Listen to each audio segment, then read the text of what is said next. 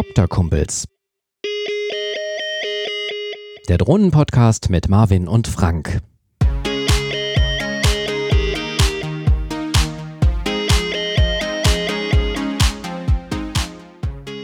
Hallo und willkommen zu Copter Kumpels, dem Drohnen-Podcast. In der letzten Folge haben wir euch Tipps zum Drohnenkauf und zu Haftpflichtversicherung für Drohnen gegeben.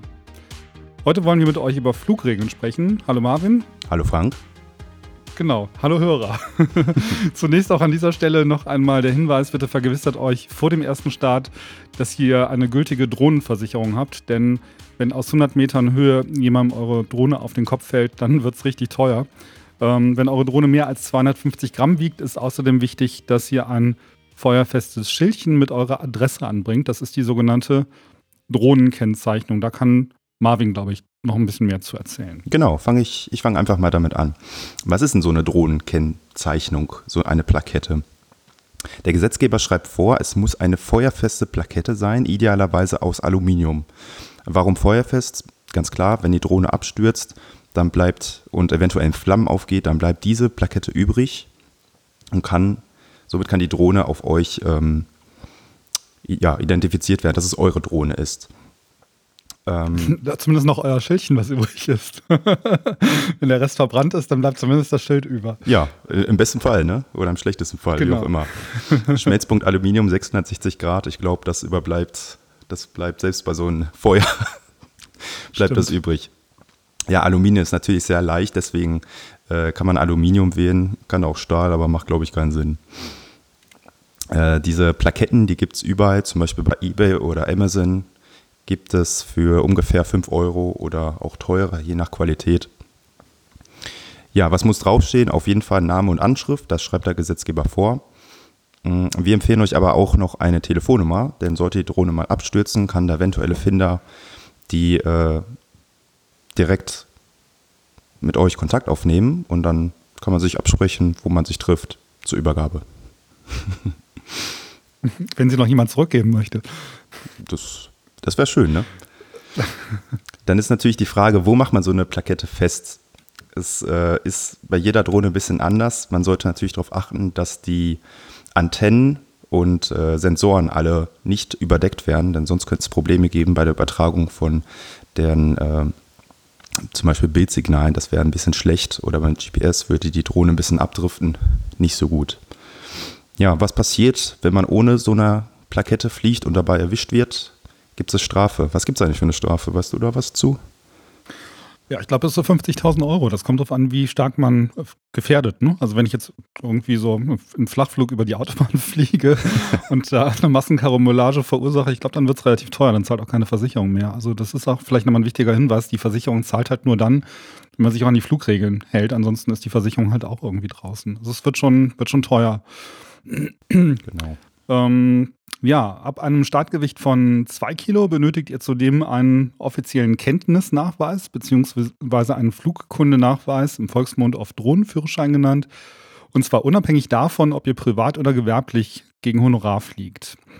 Ein Kenntnisnachweis für Drohnen wird entweder durch eine vom Luftfahrtbundesamt anerkannte Stelle erteilt oder bei Modellflugzeugen alternativ durch einen Luftsportverband oder Modellflugverband ausgestellt.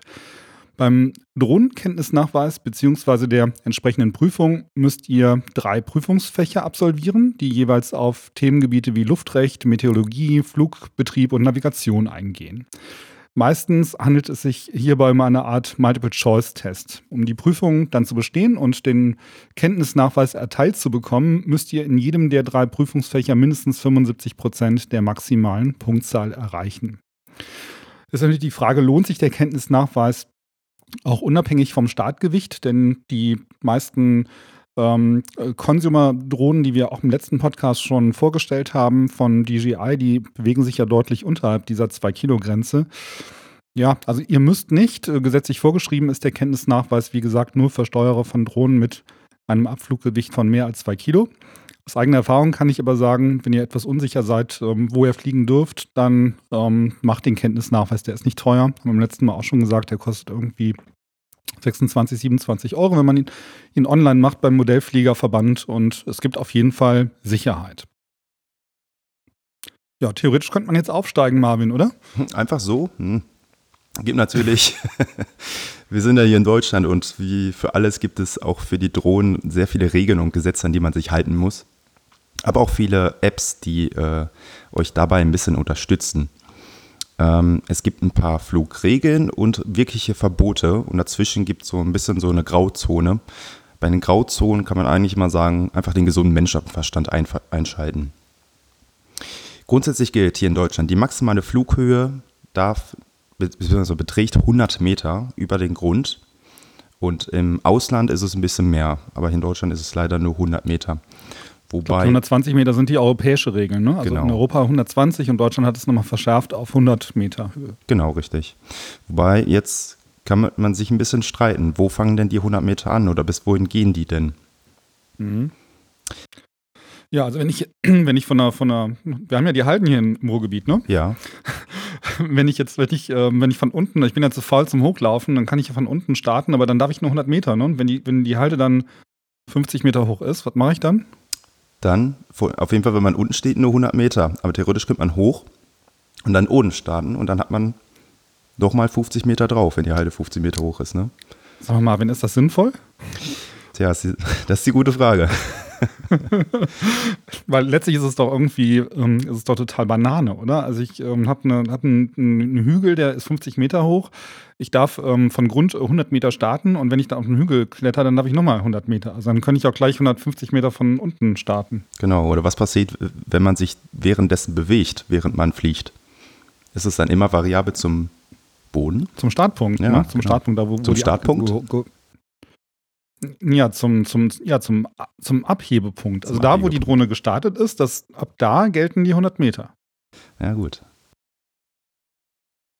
Das sind dann, ja, das sind so die Punkte, die, wo, wo ich dann denke, naja, komm, jetzt könntest du eigentlich doch 150 Meter hochfliegen, aber nein, ist ja nicht, ähm, ist nicht erlaubt. Ärgerlich. Aber so ist das nun mal. so bleiben wir in Bewegung. Genau. Ja, natürlich darf man nur innerhalb der Sichtweite fliegen. Auch da kann man immer so ein bisschen diskutieren, wie weit geht die Sichtweite. Sichtweite gilt generell, wie man die Drohne sieht. Also wenn es irgendwann kleiner wird, so klein, dass man sie aus den Augen verlieren kann, dann wird es schon schwierig. Und nein, es reicht nicht, die Drohne über das Display zu verfolgen. Man kann sich ja schön über, am Display orientieren, was nimmt die Kamera gerade auf, ach da bin ich. Nein, das gilt nicht. Das wäre zu einfach. Man muss natürlich auch jederzeit die Kontrolle über die Drohne haben. Das heißt, man muss sie sicher zurückholen können. Und äh, das kann zum Beispiel passieren, wenn das Smartphone plötzlich leer ist oder die Bildübertragung abreißt. Auch dann muss man jederzeit in der Lage sein, die Drohne zu sich zurückzuholen. Bei den DJI-Drohnen, da gibt es zum Beispiel so eine coole Taste, die nennt sich Return to Home. Da kommt die Drohne automatisch selber zum Startpunkt zurück. Das ist ziemlich Hast cool. du schon mal so einen schwarzen Bildschirm? schwarzen Bildschirm nicht, aber schon gerne mal so Ausfälle, also dass das Bild geflackert hat.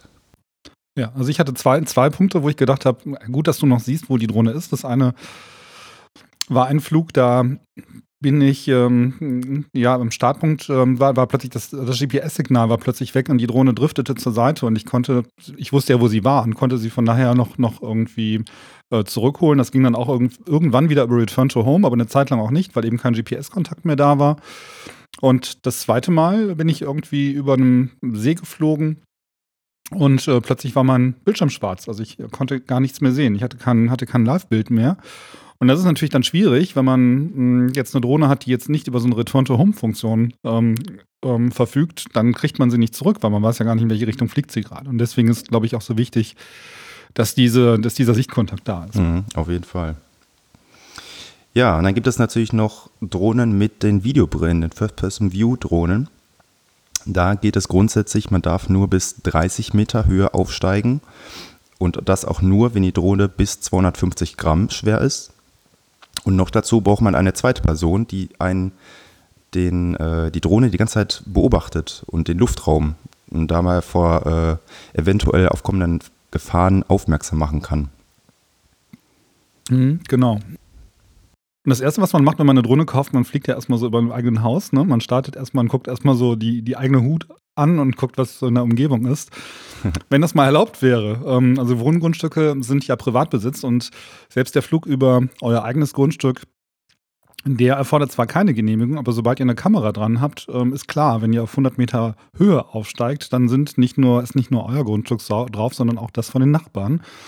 Und dann ist das Ganze schon wieder verboten. Also ihr dürft ähm, mit eurer Drohne nicht über Privatgrundstücke fliegen, es sei denn, ihr habt von allen ähm, Grundstückseigentümern oder Mietern die Zusage, dass ihr das dürft. Also von daher, wenn ihr mal eben kurz die mit der Drohne über den Block fliegt, dann verletzt ihr theoretisch die Privatsphäre von 20 bis 50 Leuten oder auch mehr.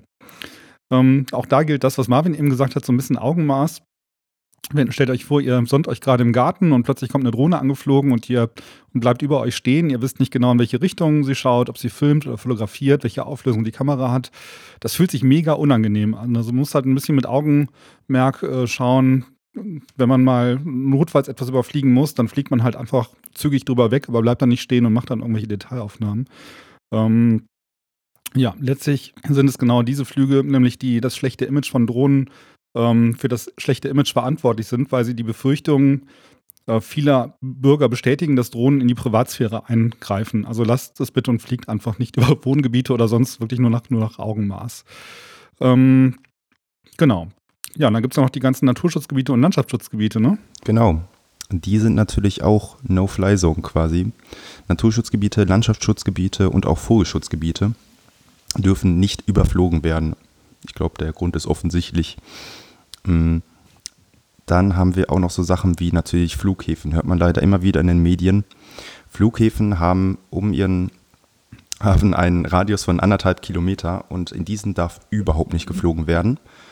Und Darf ich noch mal ganz kurz eingreifen, Marvin, hier äh, zu den Naturschutzgebieten? Ich meine, wenn ich ähm, das ist ja echt schwierig, ne? Also es ist ja irgendwie relativ schnell irgendwas ein Naturschutzgebiet. Wenn jetzt die Stadt sagt, die Kommune sagt, ich, wir wollen nicht, dass da gebaut wird, das soll kein Baugrundstück werden, dann macht man das mal eben zum Landschaftsschutzgebiet oder zum Naturschutzgebiet. Heißt ja. mit anderen Worten, ist dann schon raus. Also die ganzen schönen Gegenden, die sind dann raus und die, die, die, ähm, die Wohngegenden sind natürlich auch raus. Ey, wo, wo darf ich dann noch fliegen? Und letztlich, ich meine, mit einem Hubschrauber fliegst du auch drüber und mit einem Segelflieger kannst du auch drüber fliegen. Gut, der macht, macht keinen Lärm. Ähm, aber das ist schon, das ist schon schwierig, ne? Also ich, ähm, so aus, aus Drohnen, aus Pilotensicht, ich finde ja immer, da muss man, auch da müsste man eigentlich mit Augenmaß ähm, langgehen. Wenn ich ähm, weiß, es ist gerade irgendwie Brutzeit, da muss man sich vielleicht auch mal erkundigen. Dann fliege ich natürlich nicht irgendwie in 20 Metern über die Baumwipfel, aber wenn ich dann irgendwie in 100 Meter Höhe über ein Naturschutzgebiet fliege, würde ich jetzt so aus meinem ähm, Verständnis sagen, why not? Ne? Ja, ähm, genau das. Ist nicht, ist nicht erlaubt, das ist klar. Das ist dann wieder so ein bisschen Grauzone. Also erlaubt ist es nicht. Aber da fragt man sich dann schon, ähm, warum wird das so streng gehandhabt? Hm, das stimmt. Bei den Flughäfen ist es mir klar. Du warst bei den Flughäfen, ich wollte dich nicht unter, ja, wollte ich da jetzt nicht unterbrechen. Genau. Bei den Flughäfen, da leuchtet es mir dann wiederum ein. Macht Sinn, ja. Flughäfen äh, sind für Flugzeuge, leider nicht für Drohnen gedacht. Genau, wir haben zum Beispiel hier bei uns in der Nähe den Dortmunder Flughafen. Auch der hat eine Flugverbotszone von 1,5 Meter Radius. Kilometer. Ja, habe ich Meter gesagt? ja. 1,50 Meter. schon. Ja, genau. Nee, 1,5 genau. Kilometer natürlich zu dem eigentlichen Flughafen. Und dann haben sie ringsherum noch eine Kontrollzone.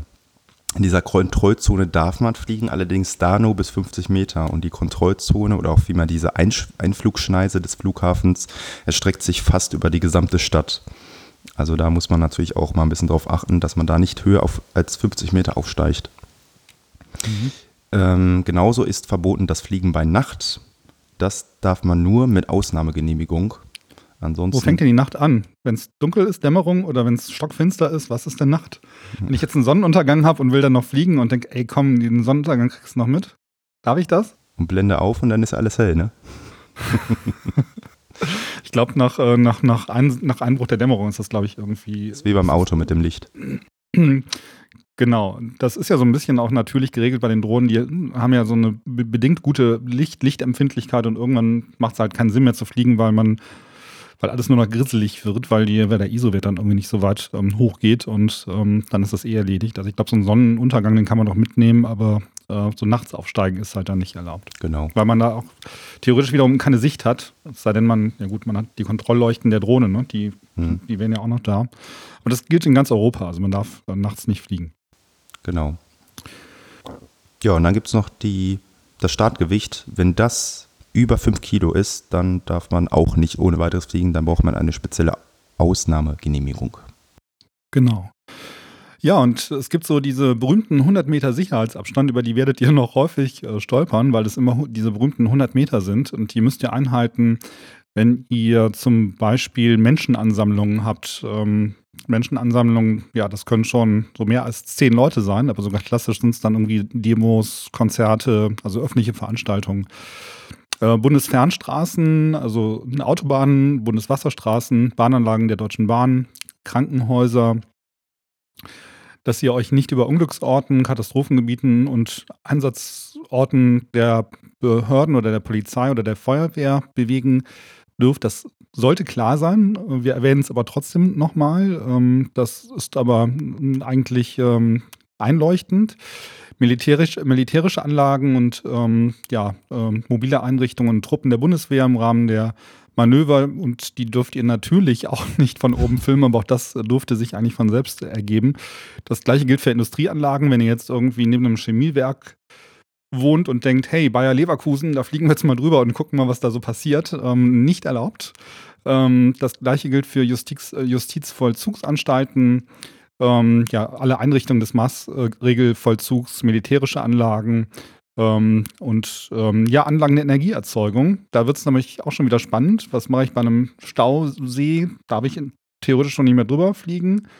Ähm, es gibt ja auch diese, mh, hm, diese Energieverteilzentren, wo du irgendwie auf Zollverein gibt es das, ne? Da ist irgendwie Zeche Zollverein und daneben ist noch so ein so, so eine Art Umspannwerk, da mhm. darfst du dann halt auch nicht fliegen. Ähm, Oder Solarzellen auch gar nicht, nicht, ob die ich weiß gar nicht, ob diese elektromagnetischen Wellen auch möglicherweise Einfluss auf die Drohne haben könnten.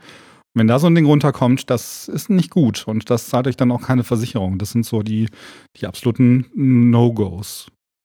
Genau. Und dann gibt es noch so ein paar sonstige Regelungen, wie zum Beispiel äh, ein Flughundenachweis, der wird auch Drohnenführerschein genannt. Der wird benötigt ab zwei Kilogramm und ist fünf Jahre lang gültig. Und ähnlich wie bei Auto oder TÜV wird dieser nur durch eine anerkannte Prüfungsstelle erteilt oder gegeben, ausgegeben. Das geht dann nicht nur für gewerbliche, sondern auch für private Nutzung und betrifft dann auch Drohnen und Quadrocopter, wie zum Beispiel die DJI Inspire 1 oder 2. Und dann noch die ganz wichtige Regelung, Drohnen haben immer anderen Fluggeräten auszuweichen. Also wenn zum Beispiel ein Helikopter kommt, immer ausweichen. Oder ein Heißluftballon. Heißluftballon, was auch immer. Anderen immer ausweichen. Genau. Ja, dann gibt es natürlich wie überall Ausnahmen und Bedingungen. Zum Beispiel Modellflugplätze. Da gibt es äh, die Regelung, wo wir sonst immer 100 Meter aufsteigen. Die auf, darf auf diesen Plätzen auch mal gerne überschritten werden. Da gibt es dann natürlich auch Regelungen zu. Über Wohngrundstücke darf man theoretisch fliegen, wenn man die Erlaubnis hat, das hat man vorhin schon. Allerdings auch da muss man Privatsphäre beachten, auch der Nachbargrundstücke zum Beispiel. Und man dürfte dort auch ohne Genehmigung fliegen, wenn die Drohne unter 250 Gramm bleibt und keine Kamera oder keine akustischen Funk- oder Signale äh, empfangen oder aufzeichnen kann. Auch dann dürfte man theoretisch fliegen. Dann macht es aber keinen Spaß mehr, damit zu fliegen. Genau, dann, ich meine, das ist dann, glaube ich, mehr so ja. Spielzeug für kleine Kinder, also die wirklich nur ja, fliegen und, können. Und Genau, vor allem ohne Kamera. Ne? Die meisten, das hat ja eigentlich fast jede Drohne eine Kamera. Das ist genau. ja nicht der Hauptansatzzweck, genau. Ja, dann haben wir noch äh, die First-Person-View-Drohnen, beziehungsweise Brillen, das hatten wir vorhin auch schon kurz erwähnt. Unter 250 Gramm darf außerhalb der Sichtweite geflogen werden, wenn die Flughöhe von 50 Metern nicht überschritten wird und ein äh, ja, sogenannter Spotter, also eine zusätzliche Person anwesend ist, die die Drohne beobachtet und auf Gefahren hinweisen kann. Vielleicht kannst du gleich mal irgendwie googeln so zwischendurch. Wir hatten eben mal 30 Meter, jetzt haben wir 50 Meter. Da müssen wir irgendwie gleich nochmal kurz nachgucken. Ich übernehme dann äh, einfach gerade mal. Ähm, da bin ich mir nämlich auch gerade nicht, nicht so ganz sicher. Ähm, es gibt für alles, was ihr, ähm, es gibt die für, für den Bereich, wo ihr fliegen dürft, gibt es Apps. Und äh, wir empfehlen euch die App der deutschen Flugsicherung. Die, könnt, die gibt es für Android, die gibt es Android, die gibt es auch für, für iPhone, fürs iPhone natürlich.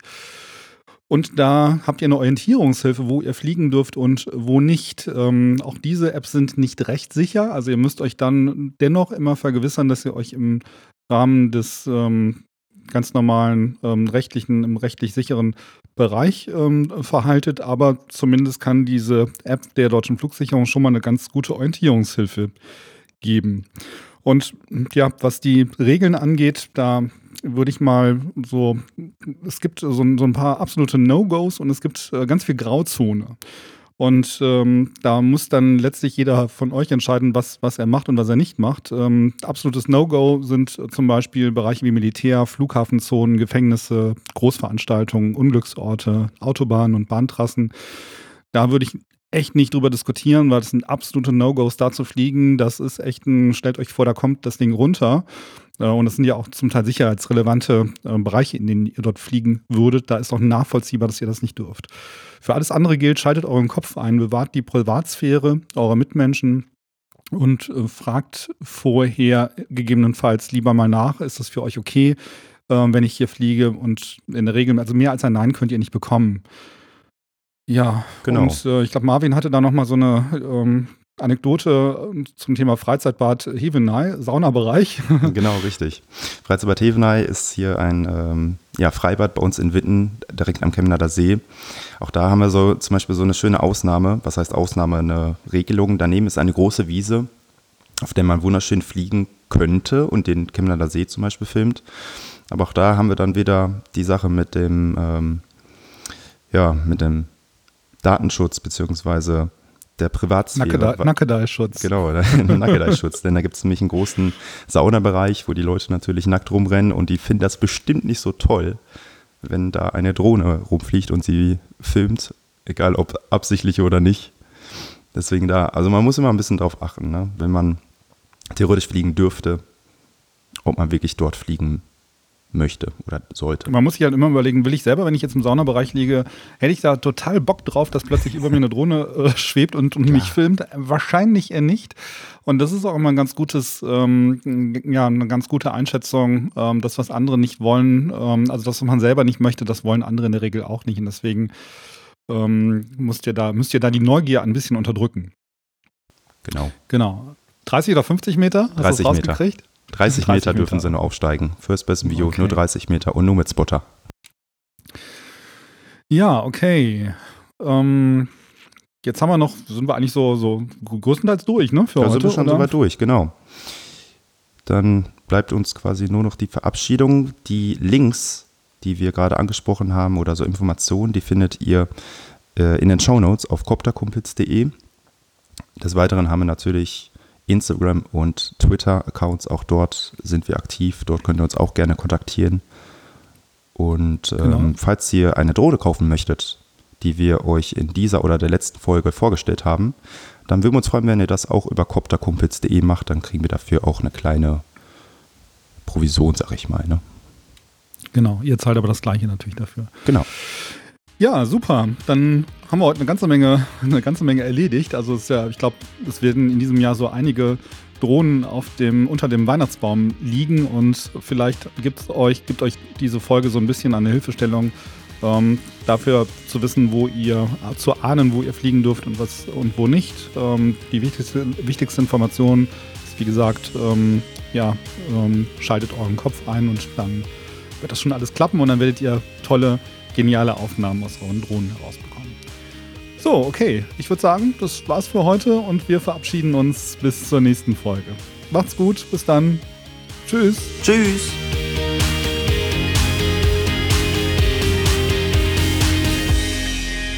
Das war Copter Kumpels, der Drohnenpodcast mit Marvin und Frank.